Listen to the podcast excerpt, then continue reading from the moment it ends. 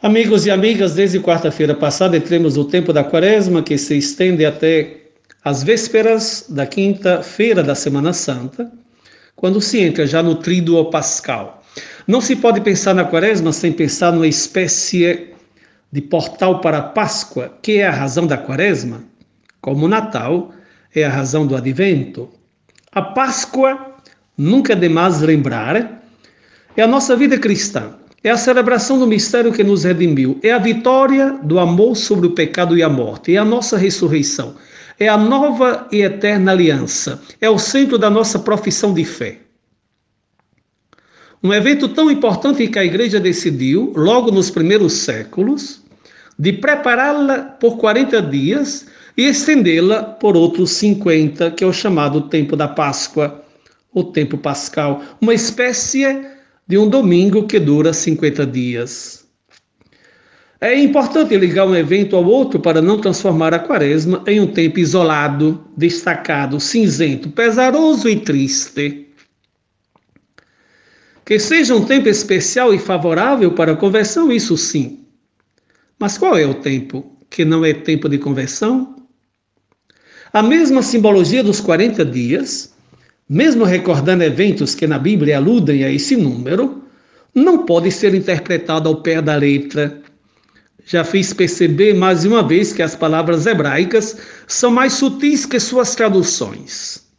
Pelo menos as 22 vezes que o Novo Testamento faz alusão aos 40 dias, isso serve também para a língua grega, imagina sempre como símbolo da inteira vida do cristão. O povo de Deus não foi provado no deserto somente por 40 anos, mas por inteiras gerações. Jesus não foi tentado na sua vida somente por 40 dias, mas durante todo o percurso da vida terrena. Nenhum de nós pode dizer que o tempo das tentações e das provações ficou para trás. O deserto pode ser considerado condição permanente de nossa vida de peregrinos. Nossa vida é uma grande e única procissão, por caminhos nem sempre aplainados. A nossa condição é aquela de Jesus, um deserto contínuo, onde somos conduzidos pelo Espírito, tentados por Satanás, o divisor, e assistidos pelos anjos. O ser humano é, pois, uma ponte entre o divisor e os anjos. Mas o cristão já decidiu de que lado está, em qual mar navegar aquele da luz de Deus. Somos, pois, um povo em travessia por estradas não isentas de perigos. O bem, como sabemos, é sempre muito superior. E se fizermos atenção às próprias leituras deste primeiro domingo da quaresma, não elencam tragédias, imposições de pesadas penitências, nem nenhum tipo de ameaça, castigo ou destruição esse não é o estilo de Deus. Ao contrário, a primeira leitura de Gênesis 9, 8 a 15 mostra o belíssimo episódio do arco-íris. Primeira aliança de Deus, e não com um grupo de pessoas ou com uma nação, mas com todo mundo. A liturgia dominical da quaresma do ano B, o ano que estamos vivendo, liturgicamente, é praticamente toda concentrada no tema da aliança de Deus com seu povo. E é muito significante saber que sua primeira aliança é com a humanidade, não com um único povo, não com uma única nação. Noé é figura da humanidade recomeçada. Olhar para o arco-íris era recordar a bondade de Deus que decidiu recomeçar a vida sobre a terra. O seu Filho unigênito renovará e selará para sempre a nova e eterna aliança com seu sangue derramado na cruz para a vida do mundo, para a salvação de todos e todas. A sua vitória é uma reencontrada comunhão entre o céu e a terra. Deus nunca se cansa das suas criaturas e, particularmente, da pessoa humana. O ser humano é sua criatura amada, mesmo depois de ter arruinado o seu projeto original. A bondade e a fidelidade de Deus às suas promessas vencem sempre. Também o apóstolo Pedro, na segunda leitura, precisamente 1 Pedro 3, 18, 22, recorda Noé e já faz uma leitura do episódio do dilúvio em ótica cristã, quando afirma que as águas do nosso batismo não foram derramadas para nos limpar da sujeira corporal, mas em comprometer-se solenemente diante de Deus com a consciência limpa, em vista da ressurreição de Jesus Cristo. Em outras palavras, Cristo pagou nosso ingresso no paraíso porque quer viver na nossa companhia, quer a nossa eterna presença ao lado dele. Esse sim é amor verdadeiro. Também o Evangelho, sintético como sempre, porque de Marcos se trata, não faz nenhuma menção aos três tipos de tentações descritas detalhadamente por Mateus e Lucas. Talvez para instigar a nos darmos conta quais são as nossas. São tantas e variadas. E talvez a mais sutil hoje é aquela do salve-se quem puder. Me salvo, custa o que custar, independentemente ou até em concorrência com os outros. Aliás, Marcos hoje nem diz se Jesus venceu as tentações. Claro que demos como certo que venceu. Por causa do primeiro gesto dele, quando entrou na sinagoga de Cafarnaum e libertou aquele homem possuído por um espírito imundo, como já meditemos no quarto domingo do tempo comum deste ano. A passagem de Marcos hoje se abre evocando a harmonia paradisíaca, quando faz referência a Jesus que vivia entre as feras e que os anjos o serviam, mais ou menos como Adão e Eva antes do pecado. É um tipo de paz messiânica anunciada também pelos profetas para o mundo que viria. Porém, fica claro que Jesus foi ao deserto. Escolhe o deserto, mora no deserto, habita o deserto. Não evita o mal. Não se refugia em um paraíso bem protegido, onde sentisse ao seguro, e onde olha a distância que está do lado de fora. Não. Jesus enfrenta o mal por nós e nos leva com ele. O evangelho de hoje começa dizendo que o Espírito conduziu Jesus ao deserto. O mesmo Espírito que desceu sobre ele nas águas do Jordão. É o Espírito o protagonista, não o divisor. É o Espírito presente desde o início, não o mal, que outro não é, que é a ausência do bem. Com o Espírito estejamos certos, podemos vencer sempre. Se somos pó e ao pó retornaremos, não esqueçamos que Deus soprou o seu Espírito nesse pó que faz a diferença. Sem o Espírito Santo somos apenas pó, com o Espírito somos pó destinados à eternidade. Característica particular de Jesus, Filho de Deus e Messias, é, pois, a sua plenitude do Espírito Santo. Ele é o Messias do Espírito Santo, que o conduz, o anima e o fortalece. Cheio do Espírito Santo, mesmo sendo filho de Deus, ele entra na condição humana, experimenta seus perigos e suas dificuldades e assume desta e assume destas o peso. O filho de Deus não recorreu a recursos mágicos, mas a único ponto de referência, o amor do Pai.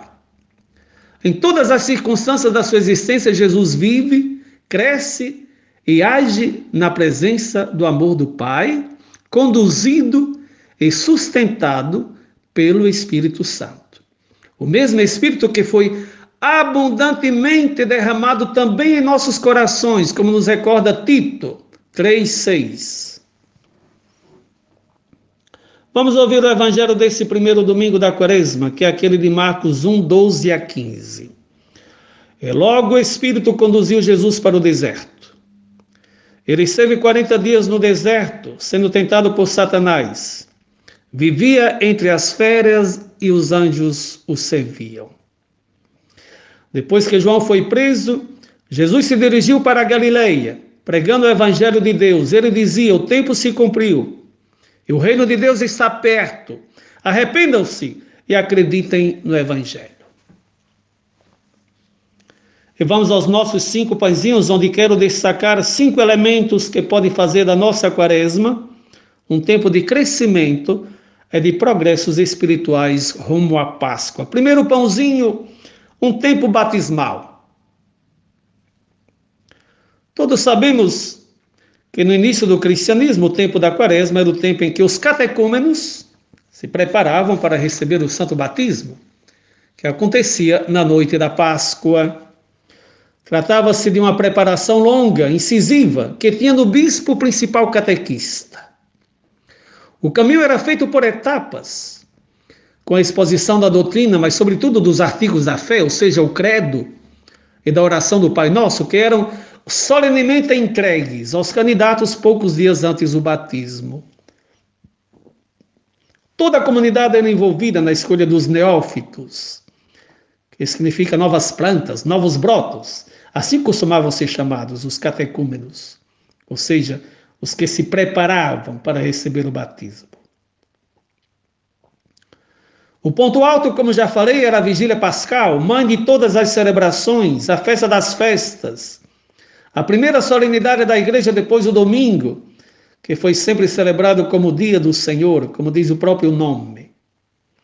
O Concílio Vaticano II resgatou essa prática e é muito comum na igreja do Velho Mundo, onde são muitos os adultos que pedem o batismo, visto não terem sido batizados durante a infância. Mas a quaresma é um tempo batismal também para nós, que já fomos batizados. Porque somos todos chamados a reviver na própria existência a recordação, os efeitos e o significado de tê-lo já recebido. Não por acaso todos nós renovamos as promessas do nosso batismo na mesma vigília pascal. O batismo não é um sacramento que marcou um ponto estratégico da nossa existência, mas é o motor da nossa vida cristã. O cristão é alguém que todos os dias procura ser fiel ao batismo recebido, mesmo porque foi batizado em nome da Trindade Santa, que é sempre dinâmica, nunca abstrata. Não fomos batizados para nos livrar do inferno, mas para ajudar a construir o paraíso já aqui na terra. Essa é a nossa missão. A quaresma é o tempo propício, o tempo favorável para crescer no conhecimento dos conteúdos fundamentais da nossa fé. Isso nos ajudará a reencontrar o sentido do nosso batismo, para poder seguir, seguir Cristo em toda a nossa vida. Esse é o tempo para entender como estamos vivendo o nosso batismo e acolher e escolher de combater o mal com coragem, para não permitir que esse reduza a vida a um deserto desolado e sem esperança. Nosso deserto deve reflorescer e se transformar em lugar de vida e de amor. O reino de Deus está no meio de nós. E a comunidade, e a comunidade cristã o manifesta nos ensinando que o converter-se não é um exercício de perfeição individual, mas um encontro com o amor de Jesus.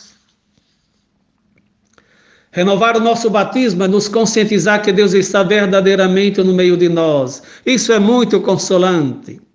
A sua aproximação manifesta a sua atenção, o seu cuidado, o seu amor para com cada um dos seus filhos, para com cada um de suas filhas. Porém, não esqueçamos de certa forma é também incômodo, porque ele pede espaço. Pergunta de que lado estamos. O que estamos fazendo do amor que ele largamente derrama em nossos corações. De certa forma, nos impulsiona a rever conceitos, prioridades, práticas. Em outras palavras, se Deus está no meio de nós, nada pode permanecer como era antes. Pãozinho número dois, um tempo penitencial. Uma outra característica da quaresma é aquela de ser um tempo penitencial. E é inútil querer apagar da nossa vida cristã essa dimensão indispensável, porque é parte do próprio processo de conversão.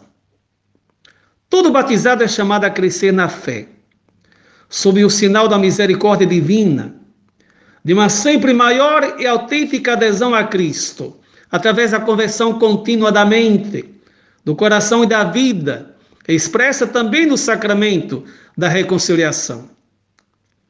No tempo da quaresma, a igreja nos propõe, sempre fazendo referência ao Evangelho, alguns compromissos específicos, com o propósito de fazer crescer em nós aquele espírito comunitário que fazia os primeiros cristãos sentir-se verdadeiramente em família, reunidos ao redor do pão eucarístico, da escuta da palavra, da prática da caridade. Entre eles, esses elementos eram tão vivos que não podia se conceber ao interno da comunidade cristã, cristão de primeira e de segunda classe, bastados e indigentes, ricos e miseráveis. Não. Um só coração e uma só alma. Foi o conceito mais bonito e mais convicto que a primeira comunidade cristã recebeu e recebeu de forma espontânea. Um dos motivos porque devemos exercer a penitência para fortificar o espírito, que, como a Jesus, dará também a nós o poder de atravessar as tentações. Farei atravessar, não evitar, porque as tentações são inevitáveis. O autor da carta aos Hebreus 4,15 nos recorda que Jesus foi tentado em tudo, como nós, menos no pecado. As tentações nos dão a possibilidade de escolher. E o deserto é a escola de discernimento e de escolha. O deserto é a escola de discernimento e de escolha. Consequentemente, do deserto não se pode fugir, porque será a tentação a forjar um cristão decidido, saldo, maduro, compacto, harmônico e treinado. Santo Agostinho, comentando o Salmo 60, versículo 3, ensina que nesse exílio a nossa vida não pode transcorrer sem provações. E o nosso progresso se realiza através das tentações. Não é nem sequer possível conhecer a si mesmo sem passar através das provações. E o mesmo santo ousa afirmar que o próprio Deus pode permitir a tentação só que Deus, de fato, tenta para ensinar, enquanto o diabo tenta para enganar. Escolher o deserto significa, pois, criar um espaço interior para reentrar em nós mesmos e ver aquilo que vale verdadeiramente a pena para a nossa vida. Digo deserto, mas podemos interpretar deserto também como nosso coração, porque é ali que se trata a batalha cotidiana. Dizia o escritor francês Saint-Exupéry, autor do Pequeno Príncipe, que no deserto eu valho quanto valem os meus ideais. Enfrentar as tentações é enfrentar os ídolos que fazem guerra no nosso coração para tomar o lugar de Deus. Ou Deus ou o ídolo, os dois não podem permanecer juntos. E mais, como Jesus no deserto, Podemos escolher qual rosto de Deus adotar e anunciar, e qual rosto do ser humano proclamar. De Deus, Jesus escolhe o rosto misericordioso, porque sabe que um outro seria caricatura, não o verdadeiro e o real. Do ser humano escolhe o rosto feito à imagem e semelhança de Deus Trindade, portanto, ninguém está perdido. Ninguém é um sem jeito, ninguém é um descartado. No deserto, enquanto o tentador oferecia a Jesus desvios fáceis e atalhos confortáveis, ou seja, escolher a si mesmo, Jesus se decide por Deus e por nós, empreendendo o caminho que deveria necessariamente passar pela cruz, pela sabedoria da cruz. Não tenhamos, portanto, medo da tentação, porque essa nos obriga a escolher. Suprima as tentações e ninguém mais se salvará, dizia o grande Santo Antão, pai dos monges do Oriente, perito em deserto. A tentação é uma possibilidade que se situa de frente a uma escolha entre o bem e o mal, entre a fé e a idolatria. A tentação, dizia Orígenes, torna a pessoa ou idólatra ou mártir, ou seja, testemunho. O Papa Francisco nos recorda que Jesus foi ao deserto para preparar-se para a sua missão no mundo.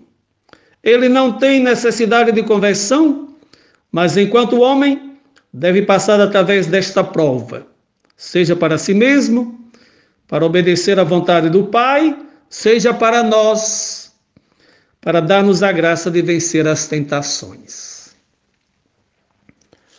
Uma outra vantagem de enfrentar as tentações é aquela de exercer e enriquecer a virtude da paciência. Ai, de quanta paciência temos necessidade. Mais uma vez chama em causa Papa Francisco, que nos recorda que a paciência não é a simples tolerância das dificuldades ou uma suportação fatalista das adversidades. Não é um sinal de fraqueza, é força de ânimo que nos torna capazes de suportar o peso dos problemas pessoais e comunitários. Nos faz acolher a diversidade do outro, nos faz perseverar no bem, no bem, mesmo quando tudo parece inútil. Nos faz permanecer no bem mesmo quando o tédio e a sídia nos assaltam. A quaresma é um caminho de retorno a Deus, uma inversão de marcha na linguagem dos motoristas. Mudar a estrada não é uma imposição da obediência, mas a oferta de uma oportunidade. Retornar com todo o coração, porque a quaresma envolve toda a nossa vida. A quaresma não é uma coleção de práticas, de promessas ou boas intenções, mas o tempo de perguntar para onde estou orientando o meu coração? Para onde se orienta o meu coração? Onde está me levando o navegador da minha vida? Nosso coração é saldo no Senhor? Estou me livrando das duplicidades? A conversão é um convite a olhar dentro, a examinar a nossa vida, nossas ideias, os nossos comportamentos, a nossa religiosidade. Estamos satisfeitos, realizados, serenos, em paz? A viagem da Quaresma é um êxodo da escravidão à liberdade. Como foi difícil para o povo de Deus deixar aquele Egito que levava dentro dele, sempre entre a libertação da escravidão do Egito e o ingresso na terra prometida foram necessários 40 anos de caminho e de provações. Os rabinos diziam que Deus, a Deus bastou uma noite para arrancar o seu povo da escravidão egípcia. Mas foram necessários 40 anos para arrancar o Egito do coração de Israel, de forma que se tornasse verdadeiramente um povo livre e aprendesse a conservar aquela liberdade gratuitamente recebida. Qual Egito ainda se aninha dentro de nós? Qual Egito ainda se aninha dentro de nós? E olha, que foi justamente no deserto, segundo os profetas, que Deus falou ao coração do seu povo. A falta de conversão não foi a falta de Deus. Deus falou ao coração do seu povo, justamente no deserto. O profeta Jeremias, em 2,2, compara o deserto com o tempo do noivado. Olha só. Vá e grite aos ouvidos de Jerusalém. Assim diz Javé: Eu me lembro do seu afeto da juventude, do seu amor de noiva, quando você me acompanhava pelo deserto. Também o profeta Oséias, em 2,16, com palavras semelhantes, vê no deserto o lugar e o tempo ideais, escolhidos por Deus para falar ao coração do seu povo. O que é que diz o profeta? Agora sou eu que vou conduzi-la, vou levá-la ao deserto e falarei ao seu coração. A viagem do retorno a Deus é obstacularizada pelos nossos vícios, que por vezes paralisam nossas pernas e o nosso coração. Para caminhar é necessário desmascarar essas ilusões, mas depois que o coração se livrar delas, entenderemos que o anúncio e a presença de Jesus respondem aos anseios mais impelentes e mais desejados do coração humano. Faremos a mesma experiência do grande Santo Agostinho.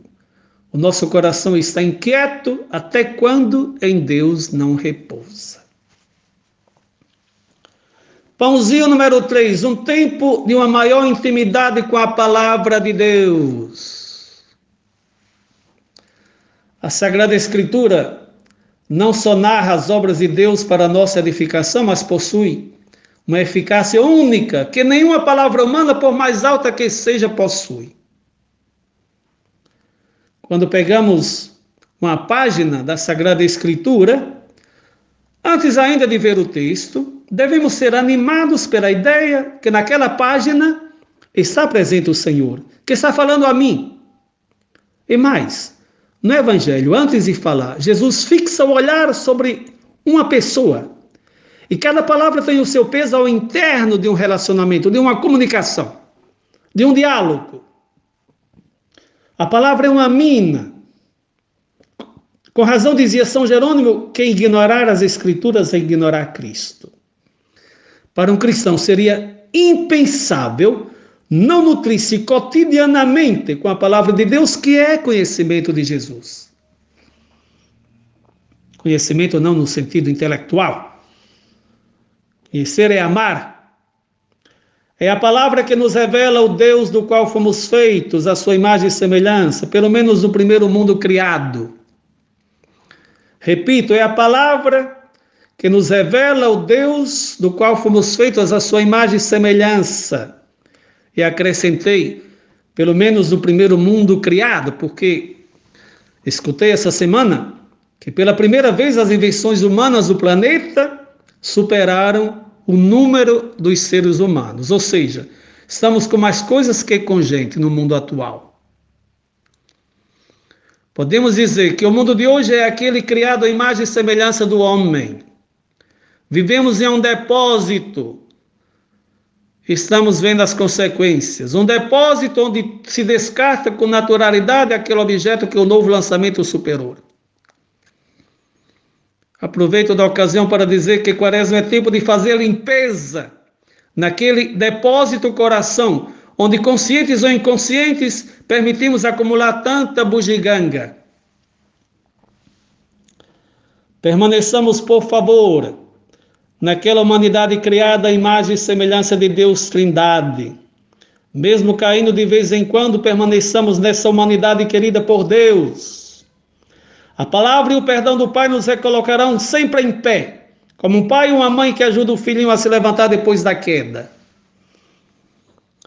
O retorno ao Pai é possível somente porque antes foi Ele que veio a nós no Filho.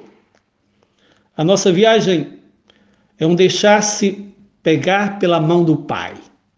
O Pai sai de casa para nos procurar, para nos encontrar, para nos reconduzir à vida. Não se retorna a Deus com nossas capacidades, mas por graça. É por graça de Deus que podemos retornar. Retornemos, pois, com renovado lance à escola do Evangelho de Jesus nessa escola do Evangelho, hoje quero insistir nesse primeiro anúncio de Jesus, logo que volta do deserto, no Evangelho de Marcos, mesmo que já tenhamos compartilhados no terceiro domingo do tempo comum. Acreditem no Evangelho, pede Jesus ao povo. Acreditem, ou seja, aceitem essa boa notícia que o reino de Deus, que o reino de Deus chegou. O reino chegou. É Jesus ali presente no meio do povo, independentemente do esforço feito pelo povo. Acreditar no Evangelho é confiar que aquela presença de Jesus é já a estrada da paz e que por ela devemos percorrer um mundo que pode mudar e mudar para melhor.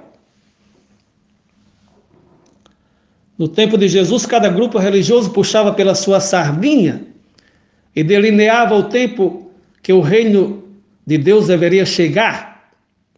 Em Jesus, tudo é delineado, delineado a partir de dentro, do interior, não pelos parâmetros externos.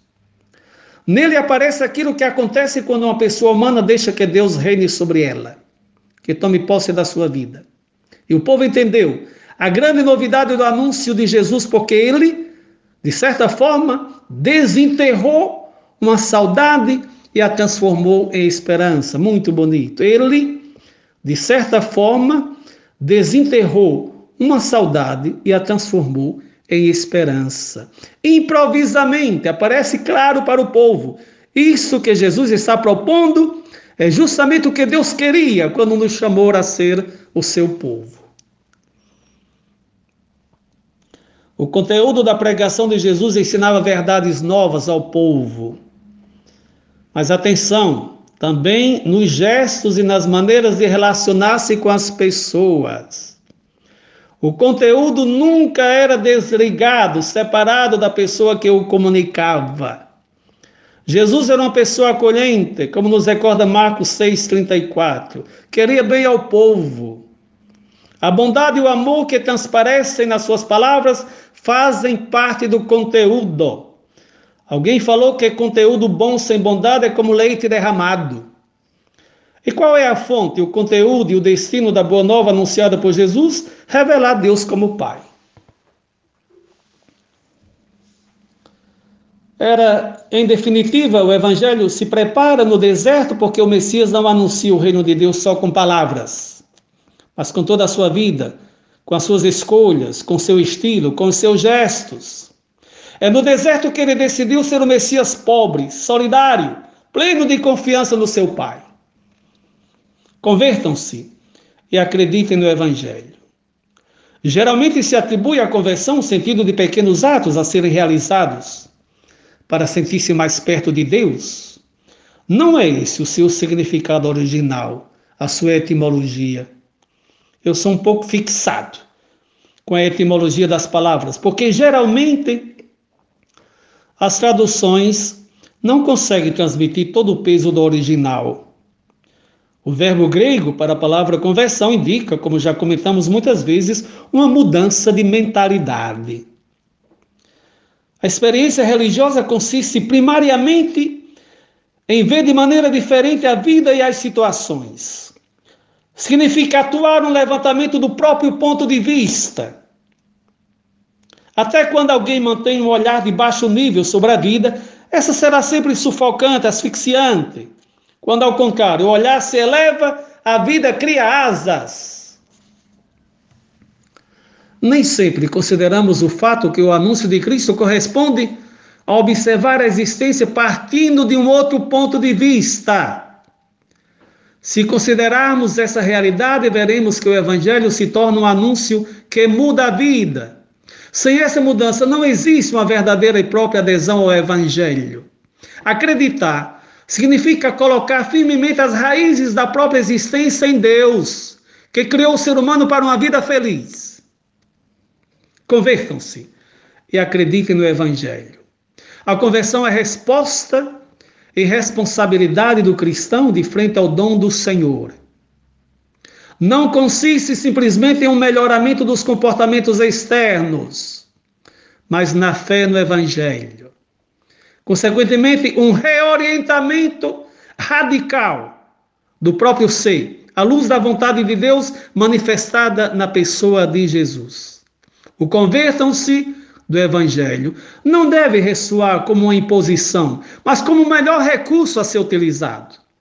Mas isso só é possível quando se acredita verdadeiramente na boa notícia anunciada e se recomeça do amor, sempre do amor. Convertam-se e acreditem no Evangelho. É como se Jesus dissesse: abandonem para sempre a imagem de um Deus perverso, inimigo do ser humano, ciumento da sua liberdade e felicidade. Convertam-se à imagem de um Deus que merece toda a nossa confiança, porque Ele é amor e somente amor. Acreditem no Evangelho, o reino de Deus chegou. Como permanecer indiferentes a essas palavras? Como não aceitar um projeto de bondade, de amor, de salvação e de vida eterna que o Senhor tem por cada um de nós? Somente Deus pode nos dar a verdadeira felicidade. É inútil que percamos o nosso tempo procurando-a além, nas riquezas, no prazer, no poder, na carreira. O reino de Deus, nos recorda o Papa Francisco, é a realização de todas as nossas aspirações, porque é, ao mesmo tempo, salvação do ser humano é glória de Deus. Acreditar no Evangelho hoje em uma sociedade descristianizada, na qual domina tantas ideologias e lógicas perversas, não é fácil. Mas também no tempo de Jesus não era fácil nem simples. E, no entanto, ele não se deixou condicionar. A boa notícia que ele trouxe era aquela de uma vida santa, humilde, toda voltada para Deus e livre dos ídolos. Acreditar no Evangelho é, em concreto, entregar-se ao Evangelho que, no dizer de Paulo aos Romanos 1,16, é força de Deus. Acreditar no Evangelho é um colocar os próprios pés nas pegadas de Jesus. Pãozinho número 4, uma oração mais intensa. A oração exprime a realidade de Deus na nossa vida. Rezar é encontrar Deus, entrar em íntima comunhão com Ele. Jesus nos convida a ser vigilantes e perseverantes na oração, para não entrar em tentação, conforme Mateus 26, 41. Para Jesus será a oração o instrumento precioso com o qual o filho se mantém continuamente em contato com o Pai para permanecer-lhe fiel. Gostaria de me deter em alguns pontos sobre o tema da oração, que se reveste de uma singular importância nesse tempo da quaresma. E o faço oferecendo-lhes seis, seis atitudes a serem assumidas nos momentos da oração. Uma primeira atitude: oração é uma atração a voltar-se para um outro. Tentar rezar é a estrada para entrar em relacionamento para voltar-se a um outro. Não se vai à oração com pacotes feitos, mas se vai à oração geralmente atraídos por quem já é habituado a entrar em relacionamento com o Pai. Na minha infância, quando entrava na igreja matriz de Pau dos Ferros, tive sempre a graça de encontrar pessoas rezando. Como me chamavam a atenção aquelas pessoas que esqueciam a dimensão do tempo e ficavam diante do Santíssimo, do crucificado ou da Imaculada, como quem tivesse marcado uma audiência. Sim, o primeiro impacto para rezar é ver alguém que reza. É um testemunho que passa primeiro através dos olhos. Os discípulos pediram a Jesus que os ensinasse a rezar porque o viam rezando. Segundo elemento, é importante o método para a oração. São tantos os métodos. Não existe um método. O importante é que cada um encontre o seu e pode até mudar durante o percurso. Santo Inácio de Loyola pedia para adotar aquele que mais nos ajuda.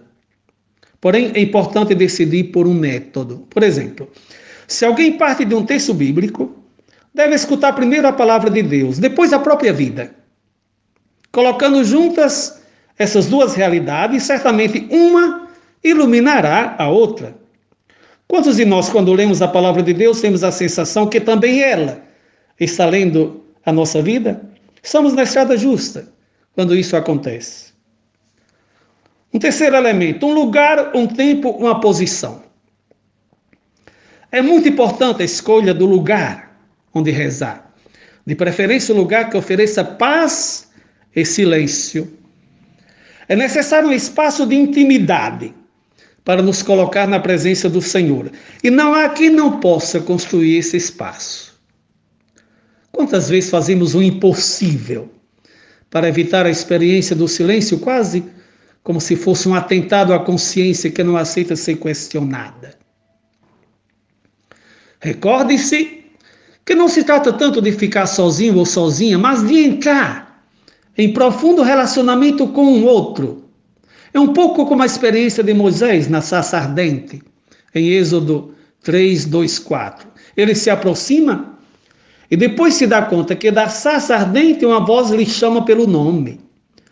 Na oração, nós nos apresentemos a um outro já presente. Nossa oração é já resposta. A questão do tempo também é muito importante. Muitas vezes dizemos, rezo quando estou fazendo alguma coisa. Claro, é válido, é bom. Mas existem momentos particulares em que um te amo, um te quero bem, pode quebrar a rotina de um cotidiano feito de mesmice. Existem coisas entre eu e Deus, entre nós e Deus, que somente num diálogo íntimo, reservado, tu a tu, podemos podem ser compreendidas. Não podemos ser levados pelas ondas da mesmice. A arte da escuta é, sobretudo, aprender a escutar dentro. Não esqueçamos a posição do corpo, também essa é importante. Santo Inácio de Loyola, estou citando esse santo porque é mestre incomparável nos chamados exercícios espirituais e na vida de oração, dizia que as posições são diversas e que nenhuma é melhor que outra. Ele aconselhava escolher aquela que mais me ajuda a viver melhor aquele momento de oração. Um quarto elemento, atitudes interiores, comportamentos interiores. Quais são? Entre outros, confiança, coragem, generosidade, perseverança, pobreza, sim, pobreza de espírito, que é a mesma coisa de simplicidade, humildade. Me chamou a atenção quando li uma vez que o cardeal Carlo Maria Martini, jesuíta, arcebispo de Milão, em conceito de santidade já, grande exegete e pregador de exercícios espirituais, Dizia que cada vez que se põe a rezar, fazia-o como pobre. Ou seja, sem aquela carga de conteúdo que por vezes levemos quando entramos em oração. Em vez de ajudar, atrapalha. Ele costumava começar dizendo: Senhor, não sei rezar, não sei por onde começar, mas sei que o teu Espírito me guiará. Isso nos ajuda a nos colocar em oração, não porque sabemos rezar, mas porque acreditamos que o Espírito Santo nos orientará. Tudo é dom e graça de Deus, nosso Senhor, dizia o mesmo Inácio de Loyola. Não se trata, pois, de meter as mãos na oração, mas de colocarmos-nos nas mãos do Senhor com plena transparência. Um quinto elemento, alma quieta, fique quieto. Uma outra atitude é deixar a alma quieta diante de Deus, e não é fácil. Santo Inácio de Loyola dizia que durante o espaço de um Pai Nosso, parava olhando como Deus lhe olhava. Se tivéssemos consciência desse olhar de Deus sobre nós, ah, como a vida mudaria. É necessário, pois, alcançar a maturidade de uma oração relacional para não correr o risco de permanecer formal, de repetir tantas coisas com os lábios e não deixar nunca que alguma coisa desça ao coração. As palavras podem ser mínimas, essenciais, porém centrais, que alcancem diretamente o alvo. Um sexto elemento, o que rezar? Santo Inácio propõe os mistérios da vida de Jesus, sempre com a intenção de cultivar o relacionamento com o Senhor. Isso é muito importante. Tenho insistido que os cinco pãezinhos que há quase dois anos compartilho com meus amigos e amigas, não querem ser nem homilia, nem sermão, nem exegese, mas somente um convite a fazer a experiência, pelo menos em uma palavra vivente e vibrante, que, como aos discípulos de Emaús, seja capaz de fazer o coração arder. E se o nosso coração ainda sente algum ardor quando escutamos a palavra de Deus, é sinal que não foi totalmente invadido pelos ídolos e que ainda sabe conservar o primato para quem de direito. Reconheço que por vezes sou exagerado no tempo e na prosa, como hoje, mas a intenção não é aquela de empanturrar ninguém, mas é aquela que entre tantas palavras a ser escutadas, não obrigatoriamente no domingo, temos toda a semana para fazer, entre tantas palavras, alguma migalha de pão possa penetrar no coração e fazer morada. Nem que seja uma palavra, mas que eu a faça minha. A palavra que o Senhor escolheu para mim, a palavra que o Senhor mandou para mim, a palavra que o Senhor identificou para mim, a palavra que o Senhor endereçou para mim, reservou para mim. Sim, que seja apenas uma, Senhor, mas que seja tua, tua palavra. Aquela palavra que me encontrou ali, onde estava e como estava, e não permitiu que continuasse como era antes, que me mudou e mudou para melhor. Dizia Santo Inácio que não é o muito saber que sacia e satisfaz a alma, mas o sentir e gostar internamente. Pãozinho número 5, jejum e a esmola. Juntamente com a oração, o jejum e a esmola são os pilastros da espiritualidade cristã, herdados da tradição judaica, indicados por Jesus no discurso das bem-aventuranças ou da montanha, e praticados ao longo dos séculos pela Igreja. São práticas que devem continuar a descer ao nível do coração e da vida Papa Francisco, na homilia da última quarta-feira de cinzas, nos recordou que a salvação não é uma escalada para a glória, mas um descer por amor. Esta mania de estar sempre no topo do sucesso, acima dos outros, de alcançar o máximo, destacando-se dos demais, é diabólica. A primeira tentação aos nossos progenitores foi aquela de que, ultrapassando os limites impostos por Deus, eles seriam como Deus. Segundo Mateus e Lucas, o diabo, quando tenta Jesus, o leva sempre a lugares altos. Enquanto Adão e Eva querem o topo, o cume, Jesus desce e assume a nossa humanidade. Naquele momento, o divisor perdeu e tremeu feio. Se na quarta-feira passada Baixemos a cabeça para as cinzas, na quinta-feira santa baixaremos todo o corpo, para nos posicionar diante dos pés dos irmãos a serem lavados. Esta é a escada a ser percorrida e não servem atalhos. Os três juntos, oração, esmola e jejum, contribuem a conferir unidade à pessoa, corpo e alma, ajudando-a a evitar o pecado e a crescer na intimidade com o Senhor. Essas práticas abrem o coração ao amor de Deus e ao próximo. Escolhendo livremente de abrir mão de alguma coisa para ajudar os outros, mostramos concretamente que o próximo não é um estranho e que o amor é concreto. Não teria nenhum sentido o jejum que começasse e terminasse em quem o pratica. Isso tem cheiro de narcisismo. O que me priva se não é em função de um outro, a pouco a nada serve. Se não relativizo as coisas, continuarei no pecado, porque o pecado é ter feito das coisas um absoluto.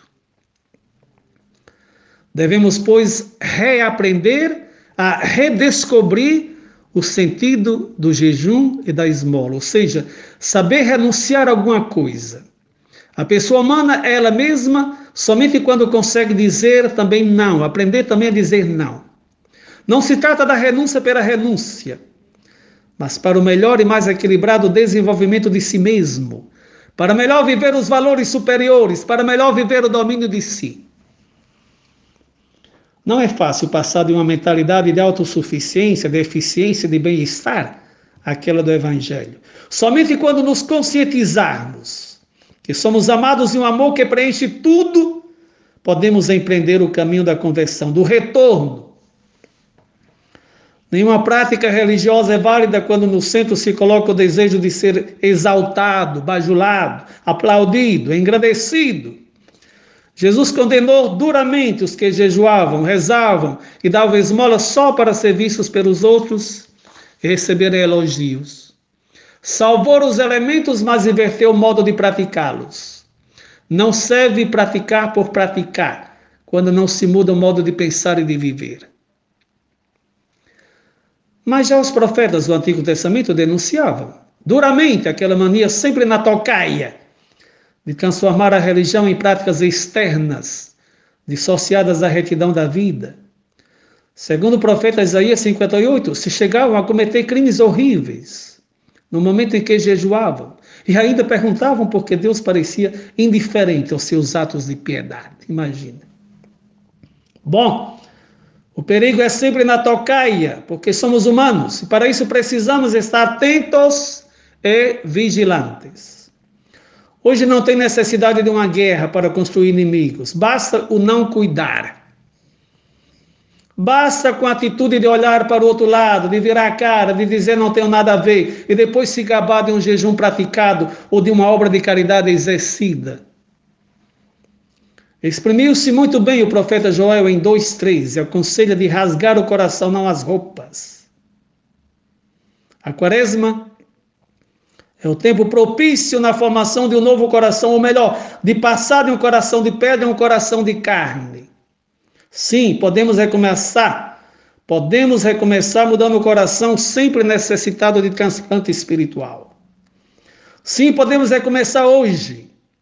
Se trata de uma possibilidade real dada por Deus.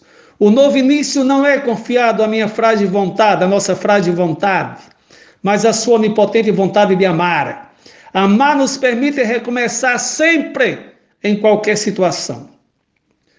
Se iniciarmos a quaresma com essa disposição, mesmo caminhando no deserto, encontraremos o manar da Eucaristia, a água viva da graça, a palavra que ilumina, enfim, tudo o que é necessário para não sucumbir e para nos confirmar na fé, na esperança e na caridade. Sim, na caridade porque melhorar a nossa vida espiritual é um bem, mas melhorar a nossa caridade é um bem ainda maior. Bom domingo a todos e todas. Feliz semana a todos e todas. Deus abençoe a todos e todas. Jesus, Maria José a todos e todas.